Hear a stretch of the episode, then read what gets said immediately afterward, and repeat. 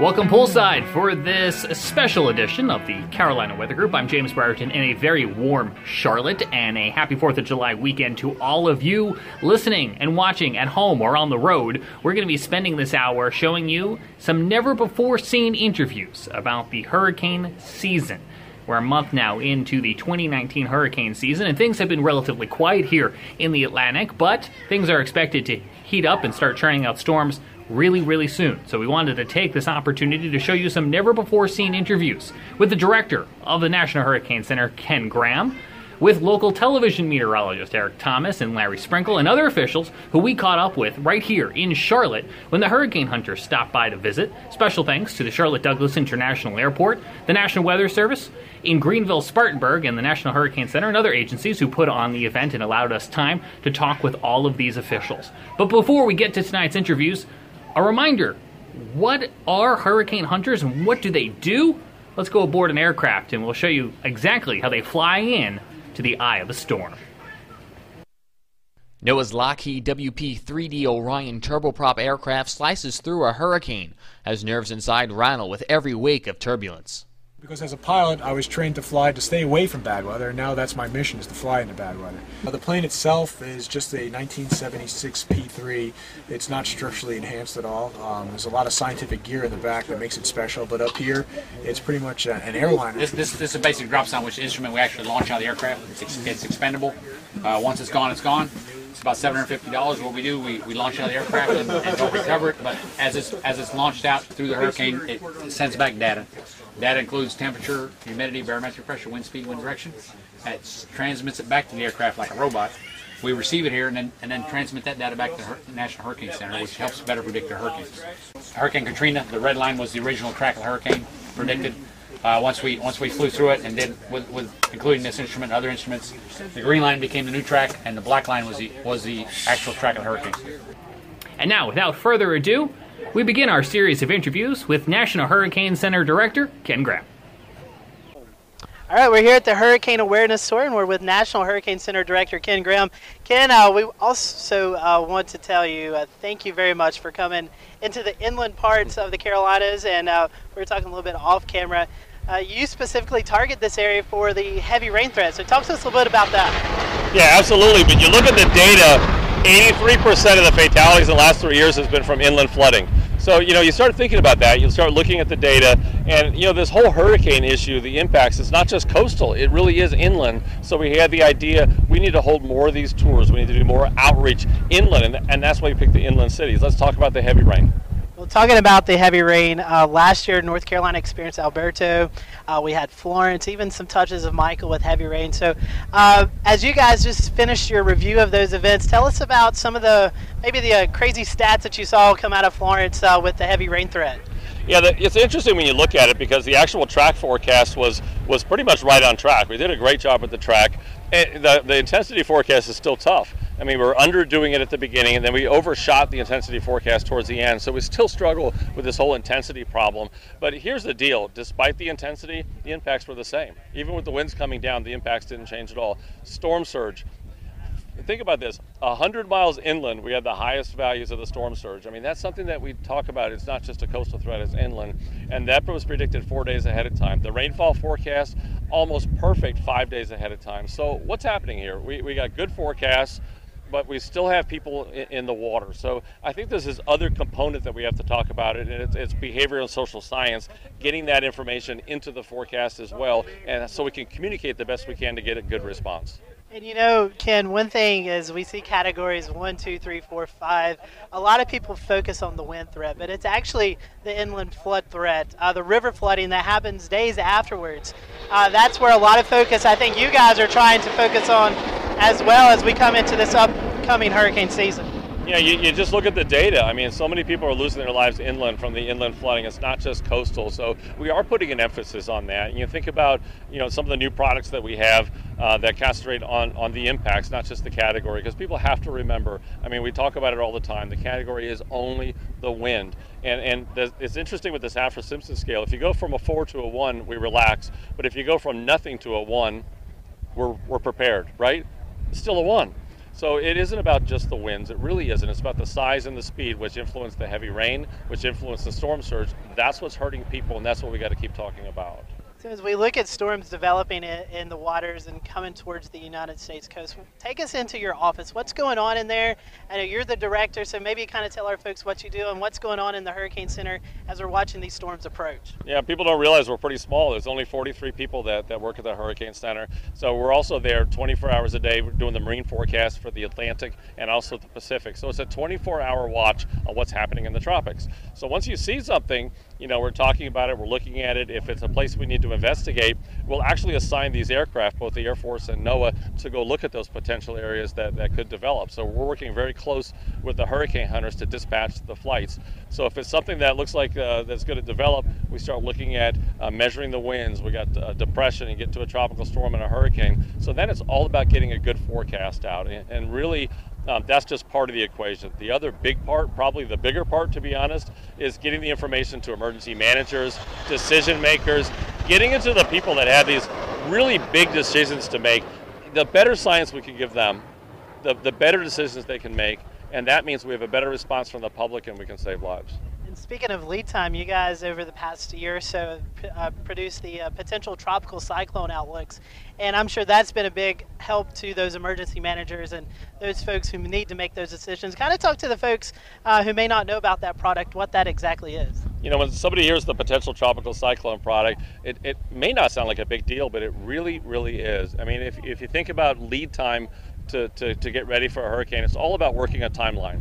So if we can find a way to, to extend that timeline, it helps people get ready.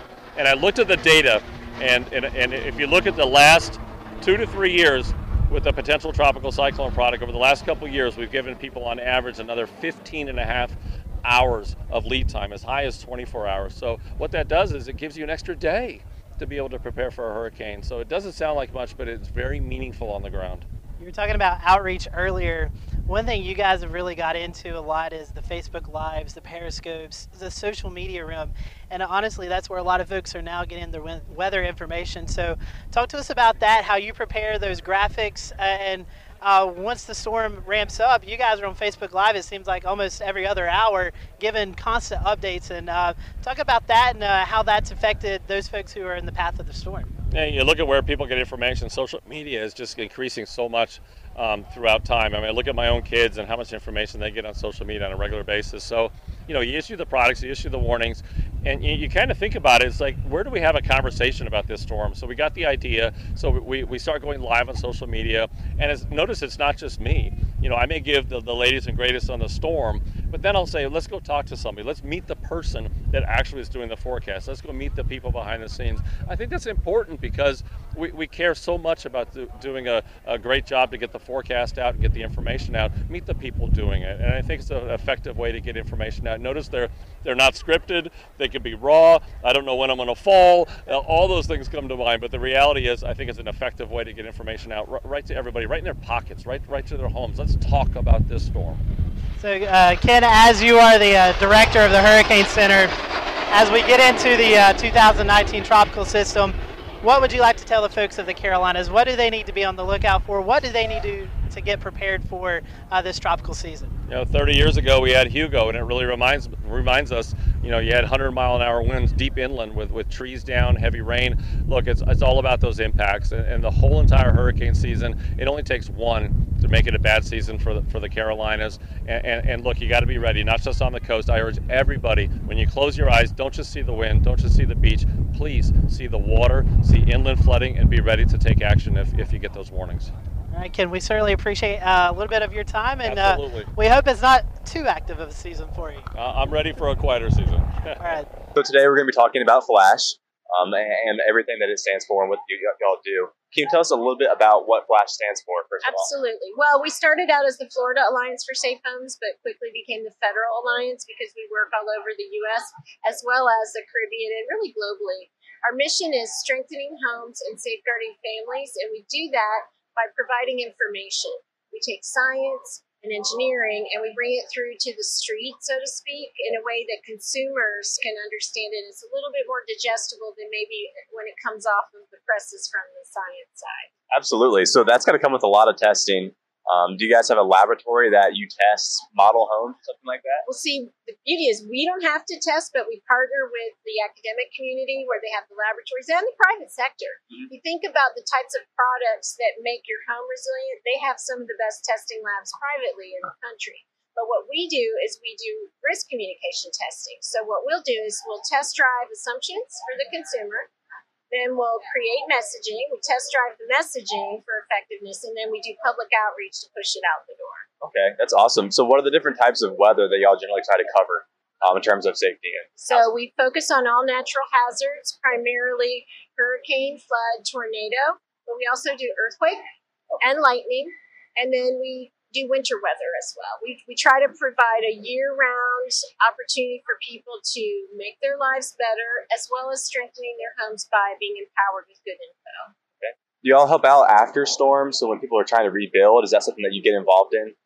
What we do is on two fronts. First, we send our experts out, engineers and building officials, on the teams that assess building performance. So it's kind of like the NTSB of a hurricane when you're saying, how well did this community survive from a built perspective? Did the houses, did the roof stay on? Did we have adequate um, elevation for flood? And we try to be a part of that, and it's a really good system. And then those reports get published, and then we help peer review those. Um, after 2017, we actually helped do a lot of the research for the reports on Maria and Irma, as well as Harvey and others.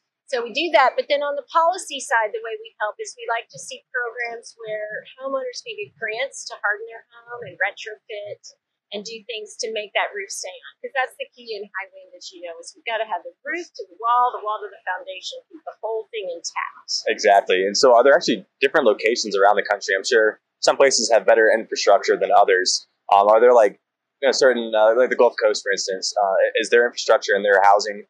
You find that's generally better um, or worse because they're in a more hurricane-prone area? Well, the, the, the starting point for all good building performance and the predictor performance is building codes. And they are different all over the country. So, because of that, we're trying to bring more transparency to the building code issue by providing information. We just now, for hurricane season this year, launched for the first time ever a consumer facing web portal where you can go in and look up your address and see what kind of building code is adopted where you live. It's a huge undertaking. It'll be a multi year project. So we're starting with residential codes and we're starting with current codes. And instead of giving you a lot of technical gobbledygook, as a family you don't want that, we'll give you a red, yellow, green analysis. It says green because your community has a code adopted today. Yellow, they have a code adopted, but it might be out of date. And red is fire alarm. You have no building code adopted where you live, so you've got to do something differently to make sure. The, the campaign is called No Code, No Confidence, and then you come to inspecttoprotect.org to look and see what you have. That's really the first thing that you need to do to understand how is my house going to be in a fill in the blank earthquake, flood, hurricane, tornado. And for people that realize that maybe their house isn't up to code, what are their next steps? Well, the thing they need to do is get an inspection. We actually have some DIY inspections. So you can start off slowly, asking some basic questions about things around the house that you can go and take pictures of and understand, you know, what you have. And then our process and, and everything we have as a nonprofit is free. So you can call us.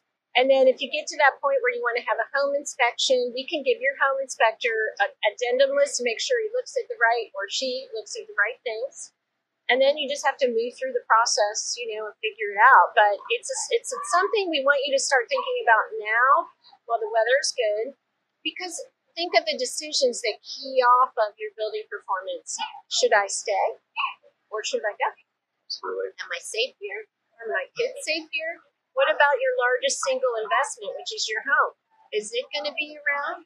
Um, there's a whole host of things you have to do to prepare, but when it comes to the house, you have to get to know your house. Absolutely. And it's been a rough few years for homeowners along the coast. We've had Harvey and Michael and Matthew, and it's just uh, it's definitely a major issue in these times. And as we're entering hurricane season, like you said, now is the time to act.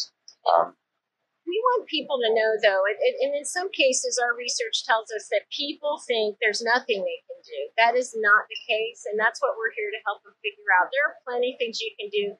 some yourself, some with the help of others, but they can come to us and we'll help them figure out where to start. Awesome. Thank you so much, Leslie. Thank you. Thank you very much.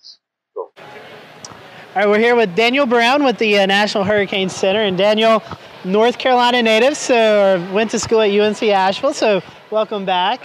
We're glad to have you. And uh, so talk to us a little bit about what you do at the uh, Hurricane Center. Sure, I'm one of the senior hurricane specialists. Also serve as the warning coordination meteorologist at the center. So during the hurricane season, I'm one of the forecasters putting out those uh, tropical storm and hurricane forecasts.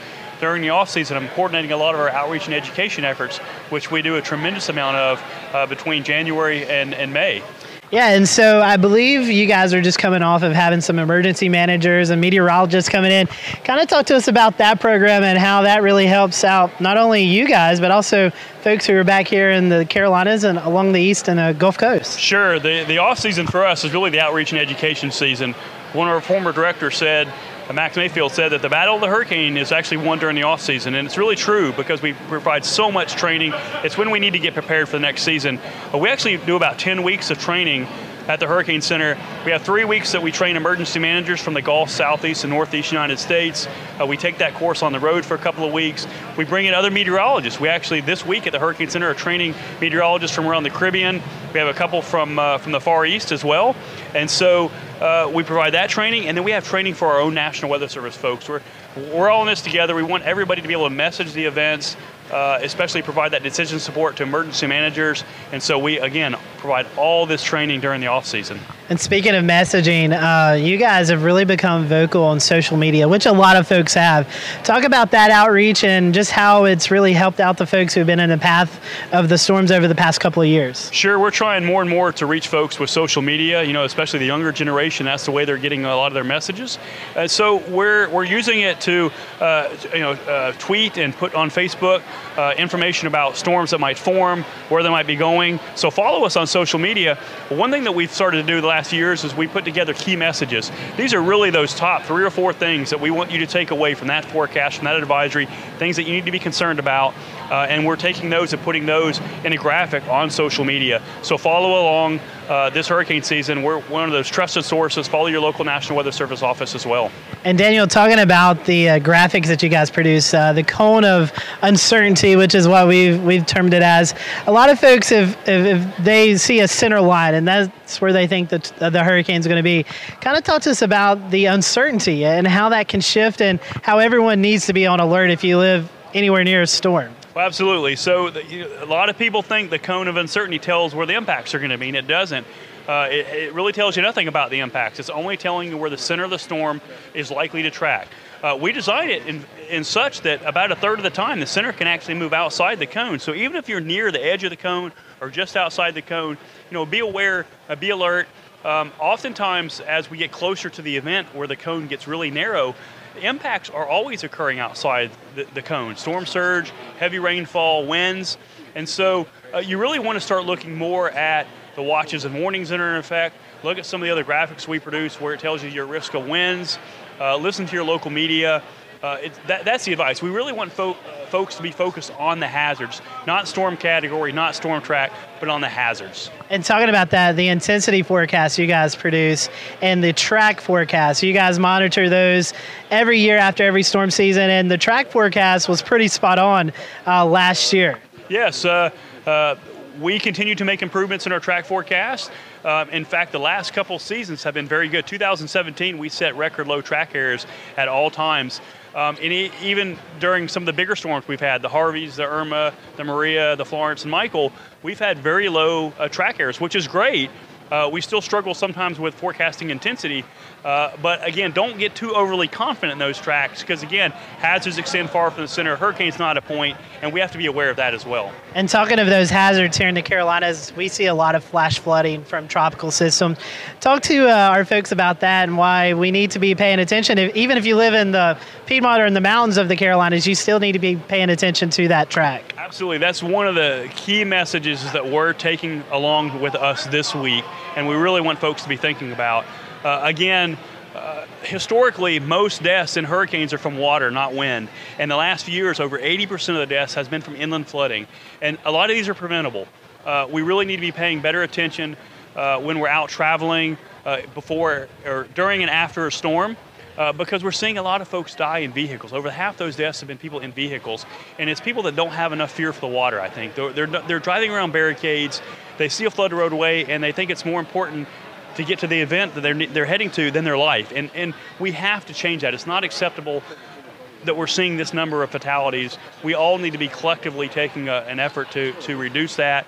The, the key message is turn around, don't drown.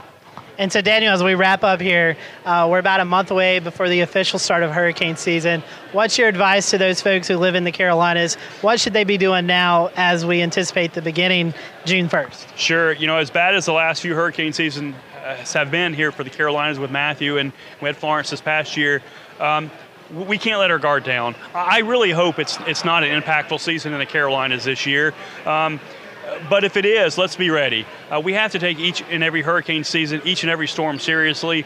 It, it's easier to do the preparation now than it is when the hurricane is threatening. So my advice is to really find out if you live in an evacuation zone, uh, get your food and water, your supplies ready before June 1st, and then just know what you're going to do. If you live in a flood-prone area, find someone that lives outside that area that you could stay with in case we do get that significant either storm surge or inland flooding. All right, Daniel, Daniel Brown from the National Hurricane Center. We appreciate you joining us. Thank you. Thank you. Glad to be here today with you, Rob. And just uh, uh, as we get started, just tell us a little bit about the aircraft behind here. So this is the Mighty P3 Orion. It's a uh, uniquely instrumented aircraft for hurricane research and reconnaissance. It's a uh, Navy. Well, it comes from the Navy P3, right. which we have uh, taken from the from the manufacturer and uniquely instrumented for the research that we do. Uh, some of the unique features of our plane are our uh, lower fuselage radar, which is a uh, multi-mode radar that can actually lower in flight and scan 360 degrees around the plane as we're flying along. And that data can then go directly to the National Hurricane Center for use in their research models.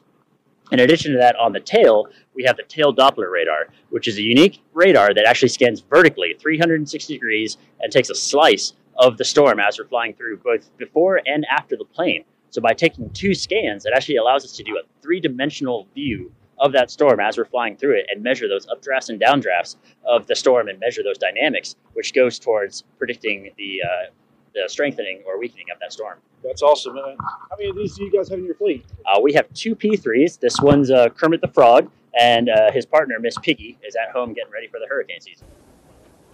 So this radar underneath our plane is our multi-mode radar and that actually can lower in flight. That whole radar dish lowers below the plane to clear it from any interference of the plane, and can scan 360 degrees around as we fly.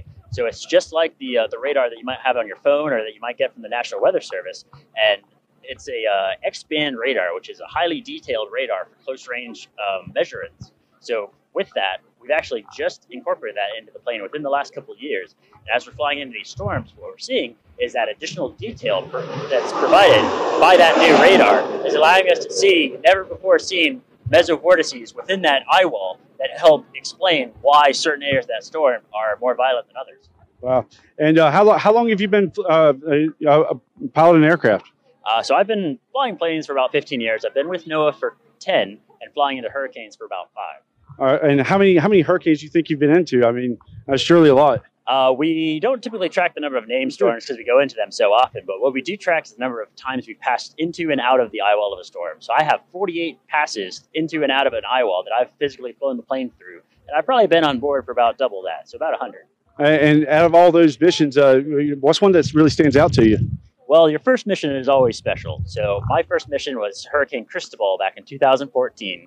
And uh, that one was unique in that it was a small tropical storm that increased to a hurricane. It didn't really impact the United States, but for whatever reason, that storm had more lightning than I've ever seen in my life. So flying through that storm, it was like going through a disco ball with all that lightning going on. The other uh, more unique one that really impacted us was Hurricane Irma. Uh, so we flew that storm as it went north of Cuba and uh, went through the Caribbean. And as it was starting to threaten our home in Lakeland, Florida, that one was a strong, beautiful Category 5 storm but we were flying it straight to our own home. So we were our forecast was dictating how that that prediction was turning either the west coast or east coast of Florida and uh, how it was going to impact our home. So we would fly the mission, then go home and prepare ourselves. And you bring up a good point. And uh, you know, walk us through what it's like in the, in the day of a NOAA pilot. You know, you know, from the time that there's a storm recognition to hey, we may need to deploy on this on this storm and, and to actual launch. Absolutely. So the National Hurricane Center is constantly monitoring the, uh, the pressure systems as they go across the Atlantic. And when they identify something that has the potential for development, they'll start tasking us through CARCAH, which is one of their uh, partner organizations with the Air Force. So they'll dictate who gets to go where and uh, launch us out into the storm. Oftentimes, we'll pre-deploy out to Barbados or St. Croix in order to get further out into that the Atlantic and catch those storms even earlier. Once we do that, we'll typically try to do 24-hour operations, which for one plane, if we have that out there, uh, we'll do two crews and launch typically once every 12 hours. Our typical mission flight is about eight to 10 hours long, so we'll fly out for eight to 10 hours, land, refuel the plane, get a new crew going, and do it right right again. That's awesome. Now, when you guys go out, are you guys doing low level reconnaissance or, or upper mid level reconnaissance, or can you talk a little bit about that? Absolutely. So our typical mission involves flying at eight to ten thousand feet to uh, to measure all four quadrants of the storm. So we'll do what we call a figure four pattern or a rotated figure four pattern, which involves making an X, typically from the southwest to the northeast, and then we go with the winds around to the northwest and then back to the southeast. And oftentimes we'll rotate that about 45 degrees and do it all over again. Um, so what that does, it allows us to measure each quadrant of the storm and measure the dynamics as the storm is strengthening and weakening. In addition to that, what's unique to the NOAA mission is that we will go out there with a research prerogative. So we have scientists that try to figure out what the next latest and greatest uh, forecasting technique or feature of the storm that they need to measure in order to better predict these storms in the future. So we may go out there and focus on the outer rain bands or brand new developing storms or decaying storms, try to figure out what makes them tick and how we can better forecast those in the future. That's great. And uh, a couple more things about the aircraft here. Uh, you know, how much? What, what's the weight on this aircraft? I, I, think these were originally designed uh, sub- submarines for the Navy. Absolutely. So this is a former P3 uh, submarine hunter, but we use it for the weather. So we can take off at up to 135,000 pounds, which includes about a little over 60,000 pounds of gas. So that gas allows us to fly for 12, 13 hours if we really had to and uh, take this plane over 4,000 miles into the storm. Right. And I noticed the boom at the front. Are you guys uh, air-to-air refuel capable? Nope, not air-to-air. We're not j- doing jousting with that. But th- what that is is a it's a gust probe. So that and uh, now we use the wing probe that's off of our uh, left-hand wing, and we use that to measure the winds at the altitude that we're at. So as we go into the center of the storm, we're trying to find where that wind turns to zero, right where the storm is, right at the center of the storm and we got to know where the storm is to predict where the storm's going to go in the future. That's right. Now, uh, one last question here. Uh, you know, once you break into that eye wall and you, you, know you penetrate and you get in there and you see that stadium effect, you know, personally, what is it like for you to see that? I tell you what, it's it's quite the contradiction in that it, that stadium effect really only happens in the most severe Category Five storms. Some of those Category Two, Three, Four storms, they still have a lot of thunderstorms in the middle. So even as you break through into the eye wall, right. you may still have to be ducking and diving some of that uh, internal convection. But those that uh, Category Five stadium effect is is pretty awesome. You don't get to see that uh, any other time. That's awesome. Thank you so much for your time. Absolutely. Thank yes, you. sir. All right, we're here with NBC Charlotte uh, meteorologist Larry Sprinkle, Charlotte's weatherman, Larry. Thank you. We, uh, I'm not sure about that, but I've been hanging around a long time. You, now. you have. You're a, a very friendly face uh, to a lot of folks here in the Carolinas, and we are out here at the uh, Hurricane Awareness Tour, and so I wanted to ask you. You, you've been here in the Carolinas a long time. Any memorable hurricanes? Uh, let's see. Is there one? maybe 1989, September. Uh, yeah, 30th anniversary of Hurricane Hugo. And obviously, you know, this is going to my 35th year. I've seen and covered quite a few, but that one specifically impacted me directly because um, the morning that that actually hit Charlotte, um, at the station we had a limited staff. We had two of us in the weather department, Steve Raleigh and myself, and just a nucleus of people to run the station. So there were, oh, maybe 12 people at the most in the station. So they decided to uh, lock a camera down in the studio. So the meteorologist is on, on air with a lockdown camera. Steve was taking a break, and I think it was maybe 4.20ish in the morning. Uh, we'd been outside, inside. We knew that the, that the run of the storm was hitting. And I'll never forget the camera was, was like here in front of me. And off to my left is the main part of the studio. And so I'm talking, and I'm saying, uh, we've had uh, we've had reports of wind gusts over 90 miles an hour near Shaw Air Force Base, winds over 70 miles an hour in Charlotte. And about that time, I could hear something off to my left, kind of a creaking sound. And then all of a sudden, I looked over, and about 500 pounds of ceiling came in right next to me. So now the camera didn't pick it up, but I but I'm like this. The camera is here, but my eyes are like this. And part of the ceiling just caved in in front of me. Uh, back to you guys in the newsroom. So it went back to our news anchor uh, uh, at the time, Rick Jackson. And so Rick goes, uh, his camera's back on him. He goes, Larry, let me ask you a question. Larry, Larry was on his hands and knees crawling. Took me two seconds to get out of the studio. But yeah, what happened was we had a big tower next to the building, a 1,200 foot tower. The guy wires that came down one snap, and about a thousand pounds of it hit the roof. And so that pushed the ceiling into the studio.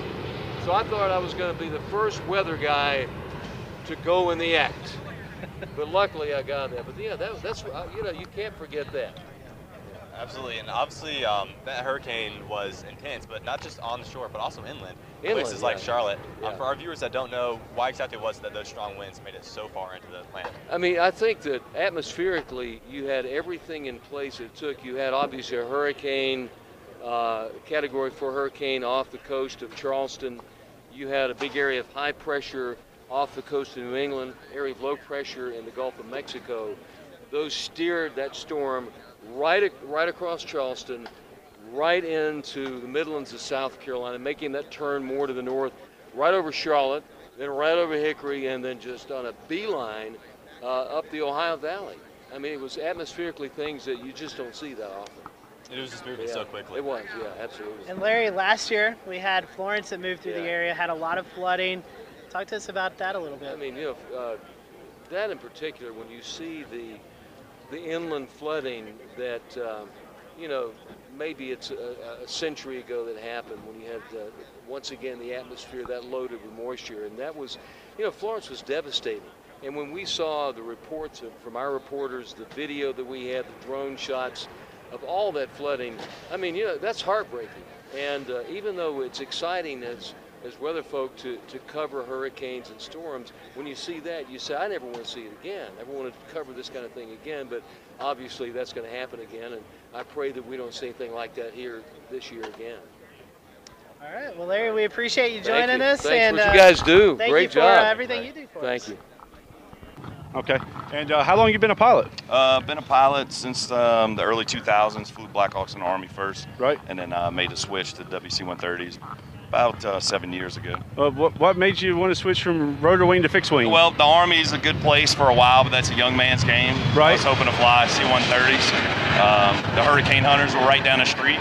They had an opportunity, so I took it. So uh, it's been never looked back. Right. Uh, Now, in your aviation experience, how many how many type aircraft have you flown? Oh wow. About uh, we can go through them. Uh, I mean, just, just yeah. we, we can go over the big ones. How yeah, about that? Yeah, so like flew to Huey, flew to Black Hawk, uh, multiple variants of the civilian. I flew helicopters offshore. Uh, and then for the Air Force, uh, just the T6, the T1, and the C-130.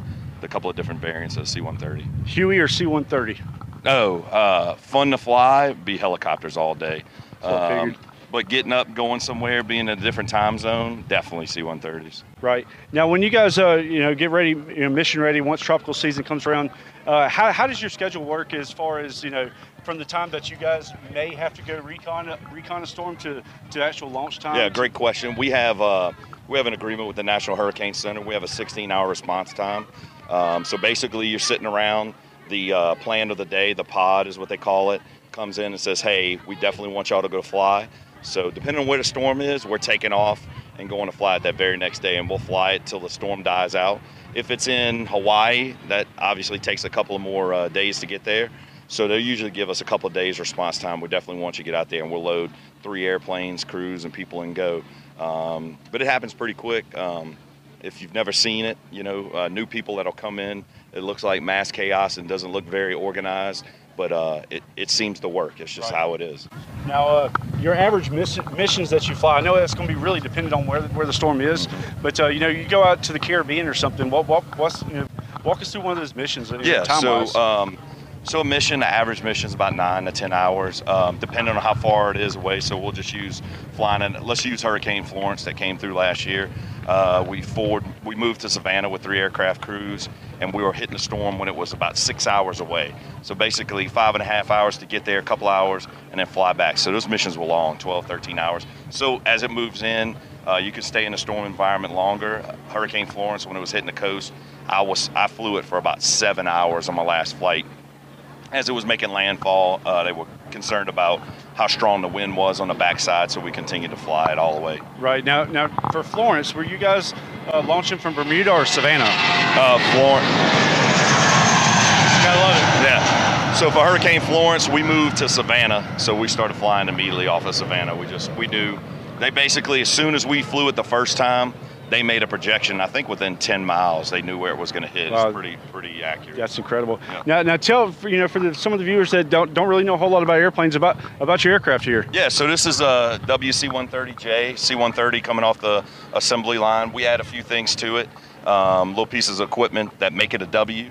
Uh, it's a big tank. The J variant is an upgrade. If you could see the, the props, these props, uh, six-bladed props. If y'all look at the NOAA plane later, it still has the four like boat paddle props. Um, upgraded engines, 4,700 horsepower per engine, uh, a lot of thrust. We can take off 165,000 pounds. If uh, war was going on, the president could waive it to 175,000. So a lot of weight can come off of this aircraft. We normally fly around uh, topped off on gas, close to 60,000 pounds, which give us a max loitering time and a little uh, little slop on each side. So we have to be super precise on our Now, flight now does the Hercules have air uh, air-to-air refuel capability? uh, no, thank God it doesn't, because uh, if our aircraft did, they want us to air-to-air refuel, and we would never land. I understand that. Uh, as far as some of the weather weather uh, the weather systems that you may have on board, guys, Yeah, so the biggest thing for us, um, other than the meteorologists, you know, them being the weather weapon, I'm gonna start calling them a weather weapon, but uh, you know, those guys themselves interpreting the weather and sending it back to the National Hurricane Center. We use a dropsonde. Uh, basically, a sonde falls from the bottom of the aircraft about 2,500 feet a minute, um, and as it's falling, it's getting temperature, uh, dew point, wind speeds, big thing. Pressure's the real big thing, uh, and as it falls, it goes all the way to surface and it's sending information back. That's our uh, that's our go-to ticket. We have a couple of other instruments. Uh, the Smurf. I can lie to you, it's the Smurf. It's the uh, Step Meteor. Yeah, it has a it has a long acronym. It was built in uh, Massachusetts by some really smart guys.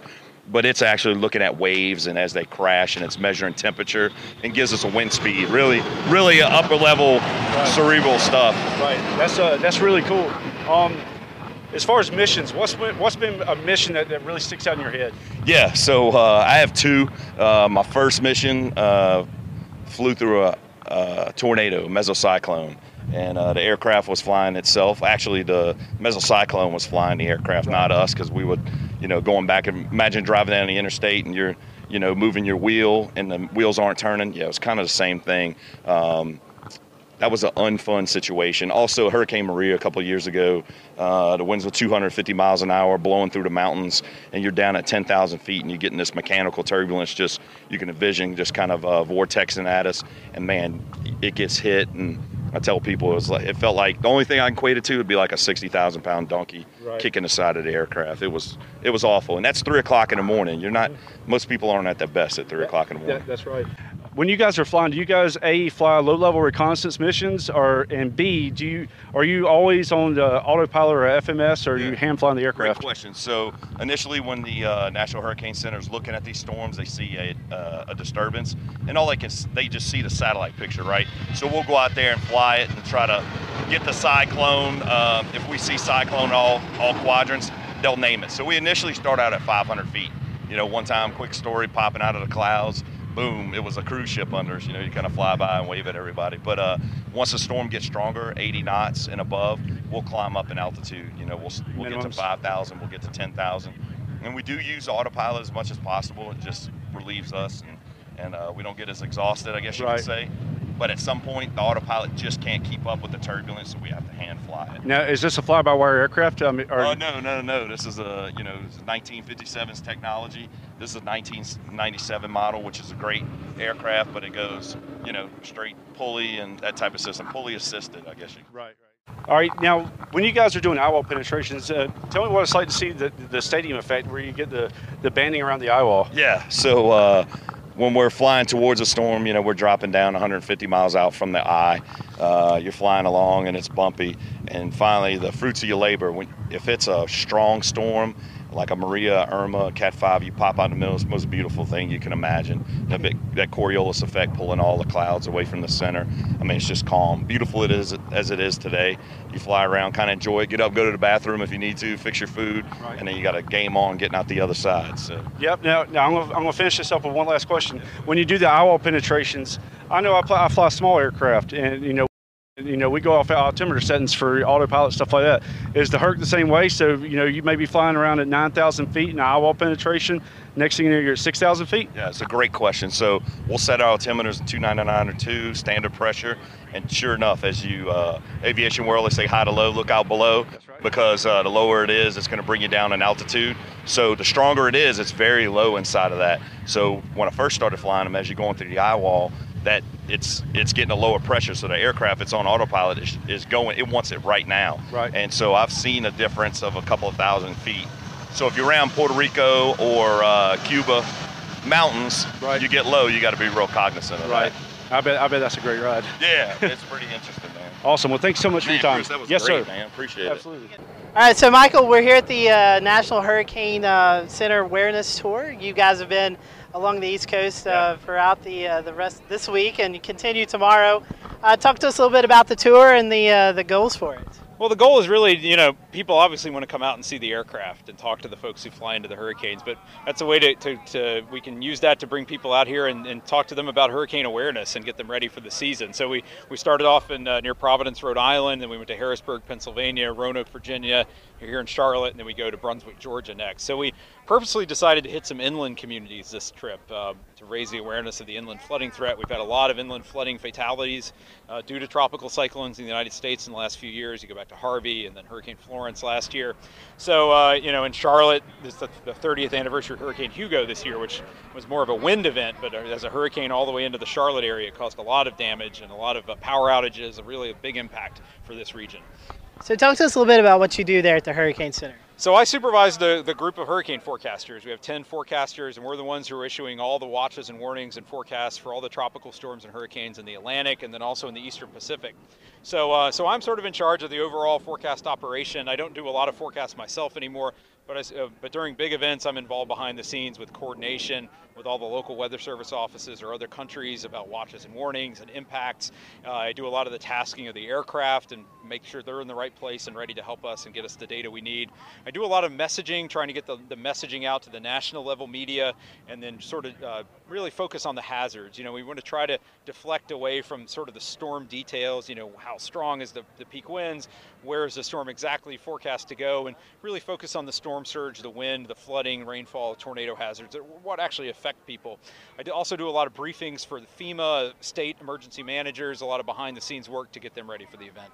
Something we've not really talked much about today is storm surge. So talk to us a little bit about storm surge uh, for our followers along the Carolina coast. And uh, you guys have actually started doing some storm surge warnings and uh, watches and things like that. Yeah, in 2017 we introduced a specific watch and warning for storm surge because before that they'd sort of been uh, combined in with the hurricane watch and warning, which we typically issued for wind. But storm surge is a different hazard. You want a different response. That's what drives most of the evacuations that are ordered for hurricanes. So in areas where there's a the danger of life-threatening storm surge, we want to really highlight that and help uh, help the emergency managers get those people evacuated out. Um, storm surge has the capacity to cause the biggest loss of life in tropical cyclones in this country. Uh, you know, going back to Hurricane Katrina, we had over 300 people die from storm surge along the coast of Mississippi. Uh, in Florence, we had a tremendous storm surge, not only along the immediate coast, but well inland along the Neuse River up into the New Bern area. Uh, so it's not just an immediate coastal threat, especially in the North Carolina coast in the Pamlico and Albemarle Sounds. You can get a lot of storm surge up into those rivers, and uh, the coast of South Carolina near Charleston down to Hilton Head, very vulnerable to storm surge. So uh, people need to know if they live in a storm surge evacuation zone because that's going to form the basis of your hurricane preparedness plan. If you're going to be asked to evacuate your house, you got to know where you're going to go, what you're going to take, how you're going to get there this is the time to plan all that out before the season starts. And you guys are kind of coming off your off season where you've went over and reviewed some things. Any new products? Anything we can expect out of the Hurricane Center this year? We don't have a whole lot of new products. We've introduced a lot just in the last couple of years. The storm surge watch warning, like we talked about. We introduced a time of arrival graphic last year that uh, showed the earliest reasonable and most likely times when tropical storm force winds could begin at a certain location, and that's really valuable for knowing when you need to have your preparations done by, when uh, emergency managers are going to have their evacuations complete. But again, you know, going into this season, you just want to be aware of your risk for all the hazards, whether it's inland flooding, storm surge, wind, and, and have that plan in place as we get into the season. And one way you guys are doing that is the key messages and every uh, um, Hurricane Center update that comes out. Talk to us a little bit about that. Yeah, for key messages, we sort of started to introduce those three or four years ago to try to focus everybody on sort of the important points that we want to get across for each storm, which vary. You know, what are the most important hazards going to be? Talk, talk about the uncertainty, talk about how the risk is changing with time, or if there's any sort of complications to the forecast that might affect uh, how the hazards are going to change. So we really try to use those. We think about like what crawls on the bottom of your television screen or what kind of news alerts are you going to get on your cell phone and, and sort of what are the few pieces of information that we want to sort of be high level talking points about the storm. So that's how we, that's what we really have in mind when we create those and we put them in a graphic on our website with some uh, with some uh, graphical products that we sort of want to convey information with. So, and that sort of drives the whole picture, the whole national level messaging about the storm. And uh, we start off really early sometimes, even days before a storm arrives, talking about how the threat's increasing or changing, encouraging people to look at their hurricane plan, and then uh, talk about sort of broad scale hazard information. And then when we get into that watch warning time frame, we can get more specific with what areas might see the worst storm surge or the worst winds or, or what the rainfall is going to be and, and, where that flooding might be the worst. And so as we wrap up here, um, for those folks who may find themselves in the cone of uncertainty this year in the Carolinas, what's your advice to them? Uh, what should they be looking for from your products?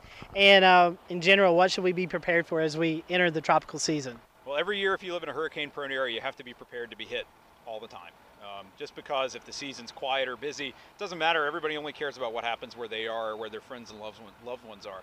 So you also have to realize that the cone, the cone only tells you about where the center of the storm might go.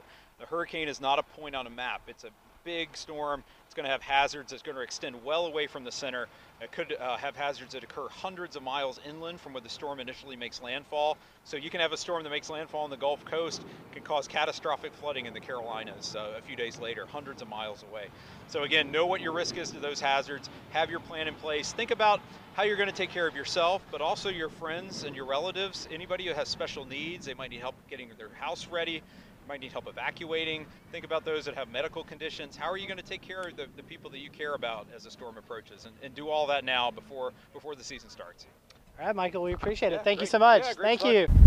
Alrighty, Warren, we are here today at the uh, airport here in Charlotte. We're going to chat a little bit about CARCAH. Uh, first, can you tell us what CARCAH is? Because that's quite the long acronym. It is, it is. Uh, Chief Aerial Reconnaissance Coordination, All Hurricanes. So we're a three-person Air Force unit embedded in the National Hurricane Center. I'm actually, I work for the 53rd Weather Reconnaissance Squadron, the Hurricane Hunter Squadron, and our job is to coordinate all of the action that happens with aircraft recon. So every morning during storm season, myself or one of my uh, coworkers, we go across the hall to talk to the forecasters and say, what are your needs for recon today? And many days they'll say, no, we're good, that things are quiet, that's good. And then we'll go back and we'll continue to work with both the Air Force and the NOAA squadrons on training missions because as you might imagine, flying into hurricanes is not your ordinary everyday mission, so there's a lot of training involved to make sure we can continue to do it as safely as we do. But then there are the days where let's say, yes, there's a storm out there that threatens land and we need to get some more information on it via recon, or it might be a situation where there's a suspicious area thunderstorm, say in the Gulf of Mexico, and they're not sure exactly what's happening under those thunderstorms, and they'll say, we need you to go out there at very low level, like 1,000, 1,500 feet above the surface, and look to see on the you know, sea surface patterns if there's a closed circulation. Mm-hmm. So then I work with the squadrons to assign those missions out, and then as the missions fly, both squadrons are sending all their data back from the aircraft to my office in the National Hurricane Center via satellite link. And then we look at that information, make sure it makes sense in terms of quality control, and we provide it across the hall to the forecasters so they can use that as part of their forecasting advisory process. And it also goes out to the world so the media and the public have access to know what's happening with the planes inside that storm. So, in terms of the quality assurance that you're just talking about, that's going to be a lot of data that you're ingesting. How do you all deal with that much data and make sure that it's all uh, reasonable? Well, there's some, uh, of course, it's, it's a matter of triage. There's some areas that we, we don't look at as much, but uh, certain key areas, like for example, when the plane is flying through the center of a storm, they're collecting data all the way in on the inbound leg about the, the surface winds, the, the, high, the, speed of the flight level winds, uh, looking at the lowest pressure, the diameter of the eye, and that's transmitted back from the aircraft to the, uh, to the Hurricane Center in what's called the vortex message. And so that is the key component of what the Hurricane Center is looking at. So we do a very thorough once over, basically looking at all of the other data that the plane's uh, sending to us to cross-check to make the get that makes sense. Then we're also looking at the broader picture. So we're looking at satellite pictures, shore data, any if the storm's close enough, uh, surface radar data to just make sure that the data that the plane is sending in uh, cross checks with that because we want to, of course, make sure that the data we're presenting the forecasters is as accurate as possible because, as we know, garbage in, garbage out. So we just want to make sure that we minimize, if not completely eliminate, the possibility of garbage in.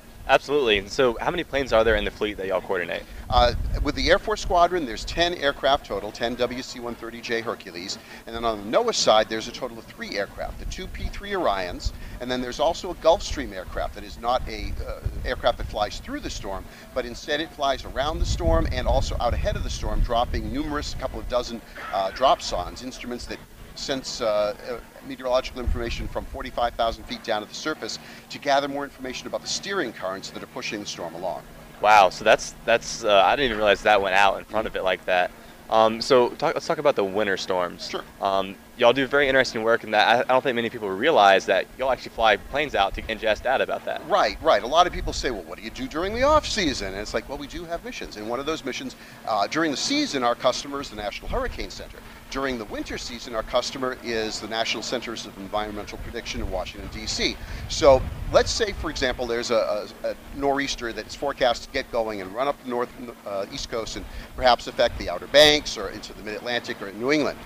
The heavy snow band in those storms is typically only 100 to 200 miles wide, and since the track of the storm tends to be parallel to the coast, only a small change in the track of the storm can have massive implications of where that heavy snow band will fall.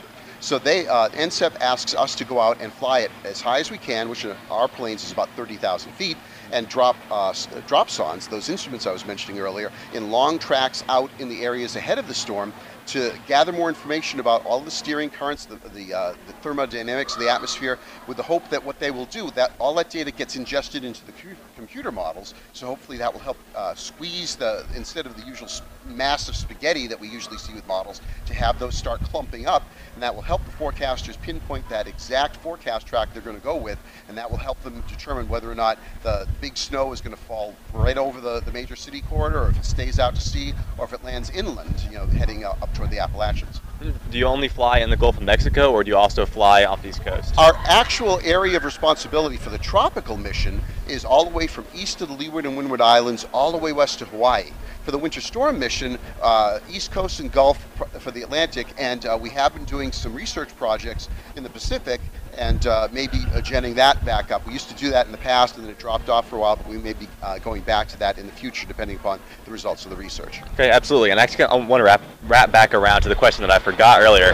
Um, how do y'all coordinate? So when you're going into a hurricane, there's a lot of missions going out. How frequently do those go out, and over how many days uh, does that typically happen? So, if a storm is not forecast to threaten land, uh, they will not task any recon missions. They're, that's not a good use of resources. Now, it may be determined that the scientists will say they'd still like to fly the storm for science purposes, and the NOAA airplane will go out. But once the, it's determined that the forecast track will affect land, and land being, of course, anywhere from the Leeward and Windward Islands all the way west to Hawaii, uh, then we'll start flying uh, what we call 12 hourlies, where there'll be a mission out twice a day, and each aircraft will go out, do two passes through the storm, so you're sampling all four quadrants, and then come on home. Because usually those missions, our typical missions will last 8 to 10 hours, could go as long as 12, and so depending upon how far out the storm is, you've got to get out there, and prop planes are not the fastest of aircraft, about eh, 350 miles an hour getting out there, and then uh, doing time in the storm and then coming back. So then as the storm gets closer to land, we go to what is called a six hour hourly cycle, where we'll have two planes still go out a day, but each one will stay a full six hours in the storm and crisscross four times through the storm to get multiple samples and, and see how the storm is evolving. Mm-hmm. And then finally, when the storm is about very close to land, about to make landfall, we go to our three hourly cycle, where pretty much we have a plane in the storm at all times. Okay. Wow, that's amazing stuff. Thank you so much, Warren. Sure thing, not a problem. Right, we're here at the uh, National Hurricane Center Awareness Tour. We're with Steve Wilkinson, the uh, meteorologist in charge at uh, GSP, and um, probably uh, the biggest uh, office that we work with. So, Steve, uh, thank you for having us out. And one thing we're doing today is awareness about tropical season coming up. And one thing many folks in Western North Carolina, upstate South Carolina, may not realize is we can also see tropical products issued for our area.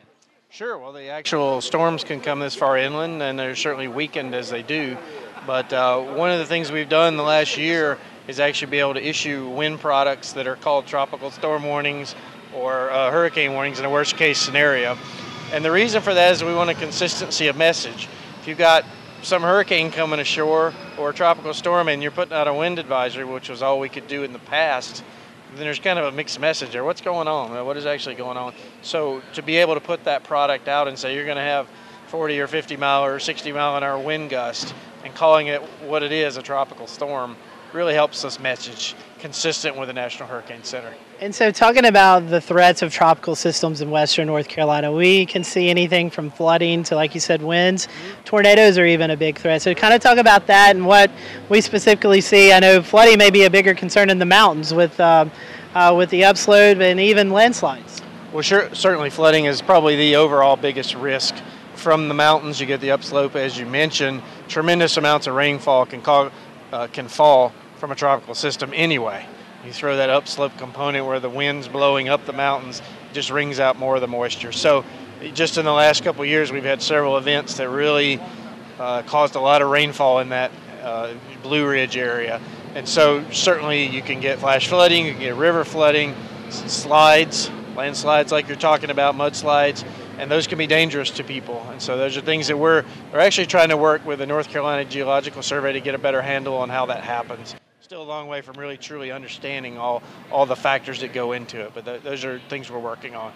Absolutely, and that's only just a part of the like, many complexities that GSP has to deal with when, when you guys are forecasting. Sure. Everything from northwest flow and the upslope, uh, rainfall events. Um, can you just kind of give us a general overview on really what's the toughest part um, the toughest maybe system to forecast in our area? Okay, well, I, I would probably go to winter weather yep. if I could. Uh, I think that uh, you know you, you can get the winter, the cold air moving in from the north to the south.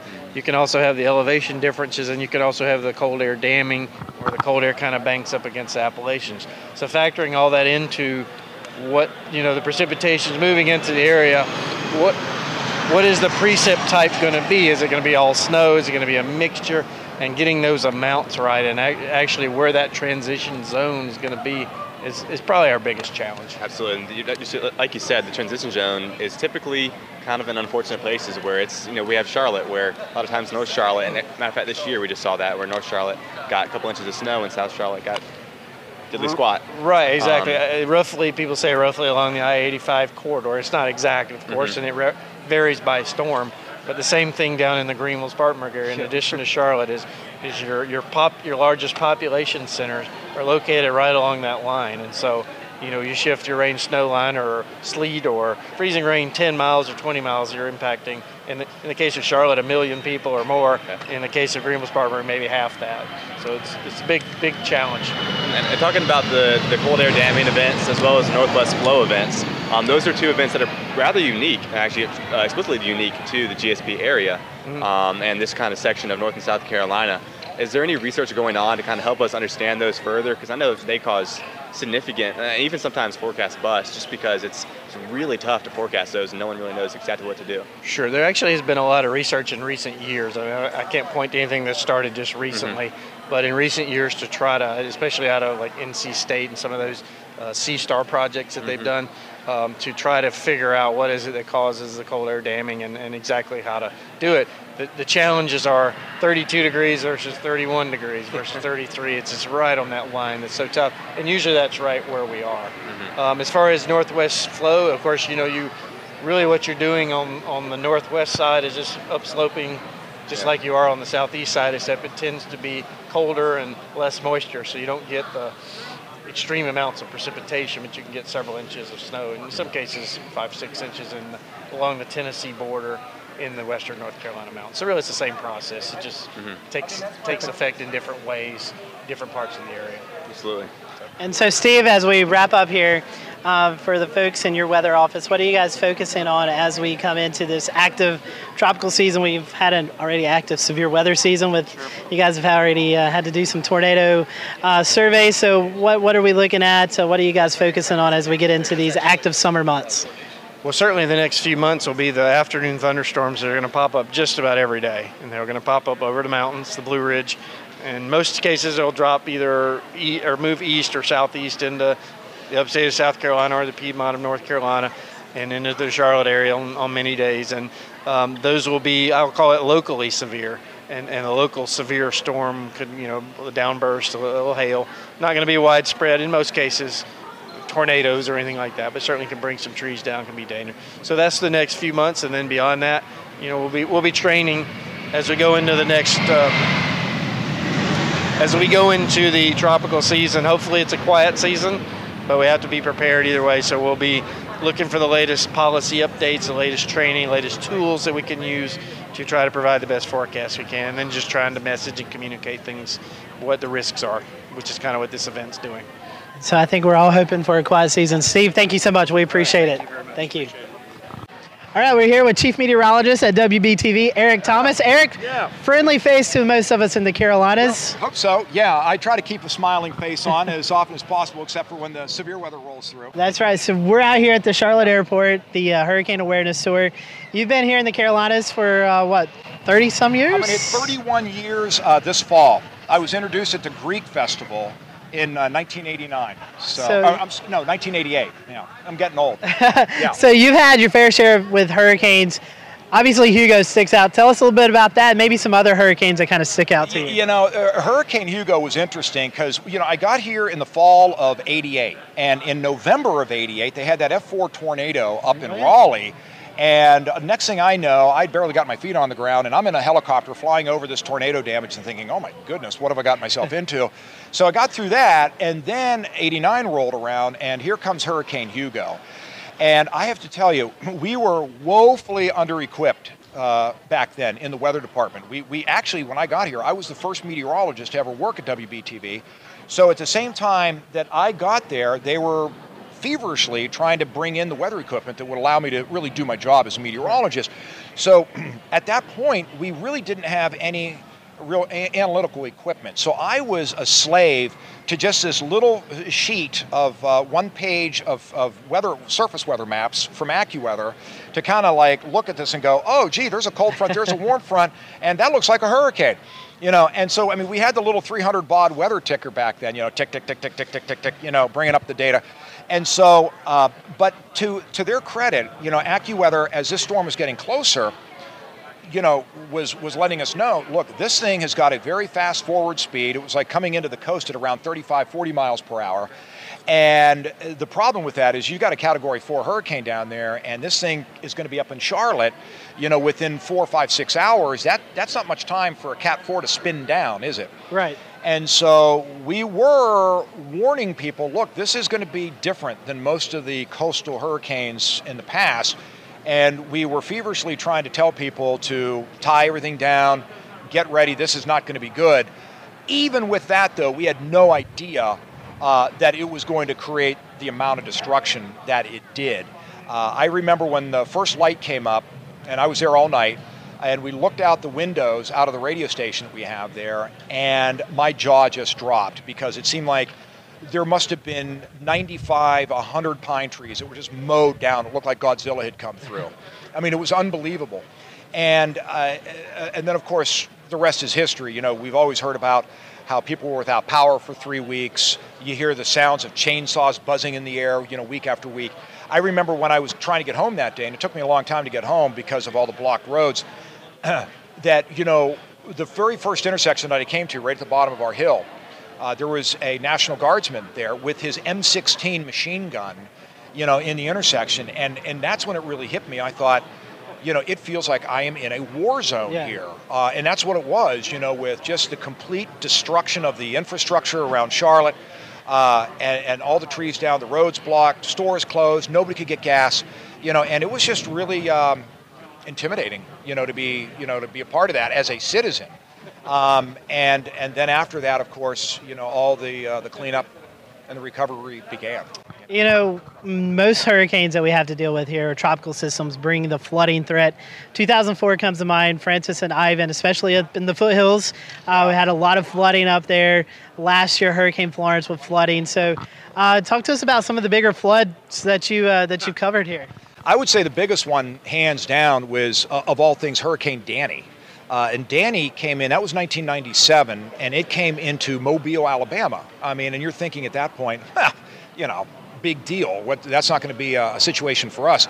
And it, it kind of wobbled, of course, a weekend as a tropical storm, and it just kind of wobbled across Alabama, you know, and then made its way into Georgia, and then finally it, it got up into uh, Charlotte. And overnight, uh, Danny dropped 12 inches of rain in 12 hours uh, right on top of Center City, Charlotte. And uh, we had lakes, you know, where there are normally just roads and parking lots around Charlotte. Charlotte was just paralyzed, you know, from this flooding. And you may remember this. Um, that's also when that locomotive fell down into the uh, Little Sugar Creek uh, because the whole trestle collapsed uh, from the just the enormous amount of rushing water just eroding away, you know, the natural uh, uh, trestle, you know, that that thing was on. In fact, uh, there was even a lawsuit, you know, over that um, because of the engineer was hurt and, and things like that. But um, but uh, that is probably the most impressive flood that I remember. Now, of course, I remember some floods up in the foothills, which, of course, that's your territory.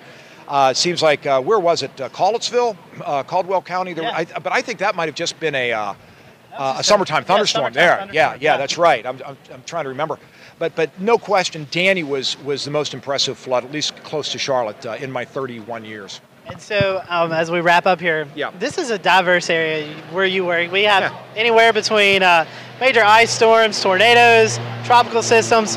Talk to us about the forecast area here in western North Carolina, the upper regions of South Carolina. Well, I mean, you know what any meteorologist is going to tell you. If, if you ask him where is the hardest place to forecast, he'll always tell you where I am.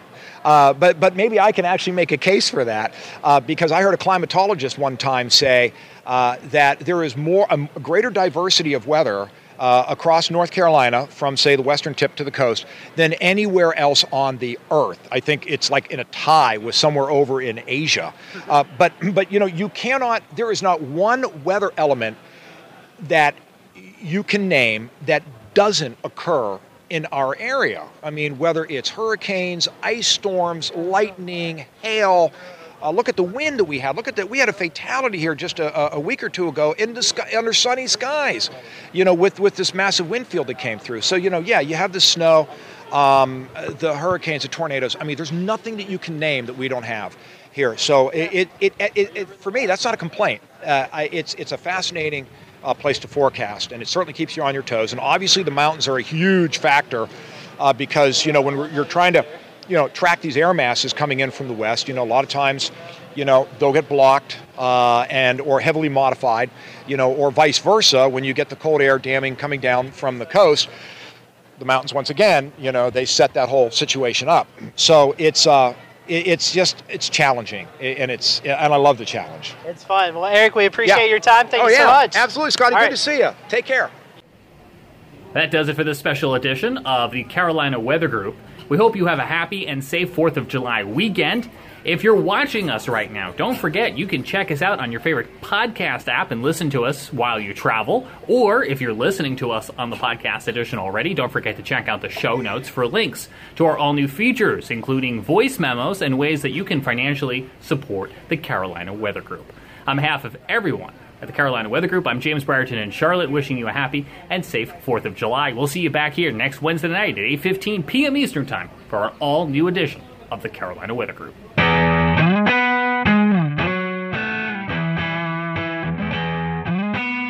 Hey, this is Tim Pounds, digital content editor for the Carolina Weather Group. We hope you enjoyed today's show. Be sure to check out our weekly live stream every Wednesday at 8:15 p.m. Eastern on all the major streaming applications such as Facebook, YouTube, Periscope, and Twitch, just to name a few.